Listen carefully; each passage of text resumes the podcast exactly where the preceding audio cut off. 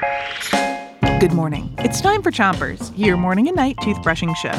It's Senses Week, and today we have a story. Our story is about Sherlock the dog. And because he's a dog, he has a very good sense of smell.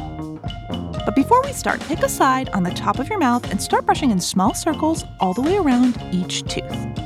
Three, two, one,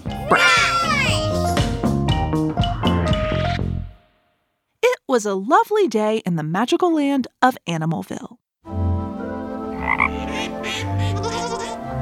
And Sherlock the dog was out on a walk.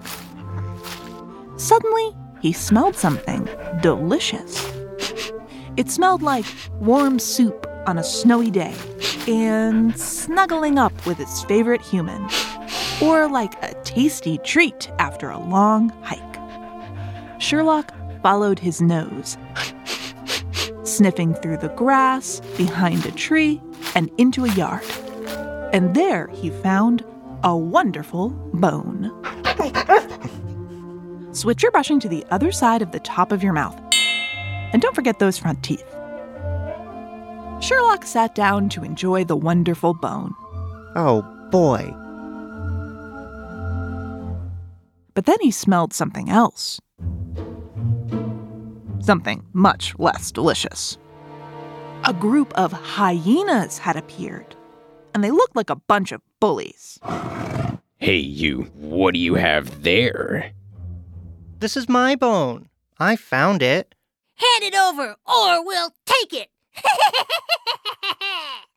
Sherlock didn't know what to do. He wanted to keep his bone, but he was outnumbered. Time to switch your brushing to the bottom of your mouth and give your tongue a brush, too. Sherlock's ears drooped. Hmm. He put his tail between his legs hmm. and he gave the hyenas his bone. The bullies ran off, howling with laughter. But just as Sherlock was feeling so sad, his friends hmm. Fancy the elephant and Carmen the eagle arrived. Right away, Fancy noticed something was wrong. Oh no! What happened, Sherlock?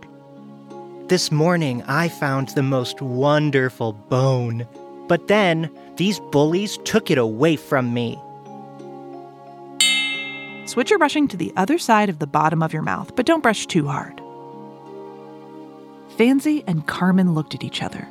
Suddenly, Carmen knew what to do. If we find those bad dogs, we find your bone. Yes, but how? Sherlock, you have the best possible team on your side. You've got me, an elephant who can sense vibrations from miles around with his feet. And you've got me, an eagle who can see the smallest things from the highest places in the sky. We'll track those dogs and find your bone.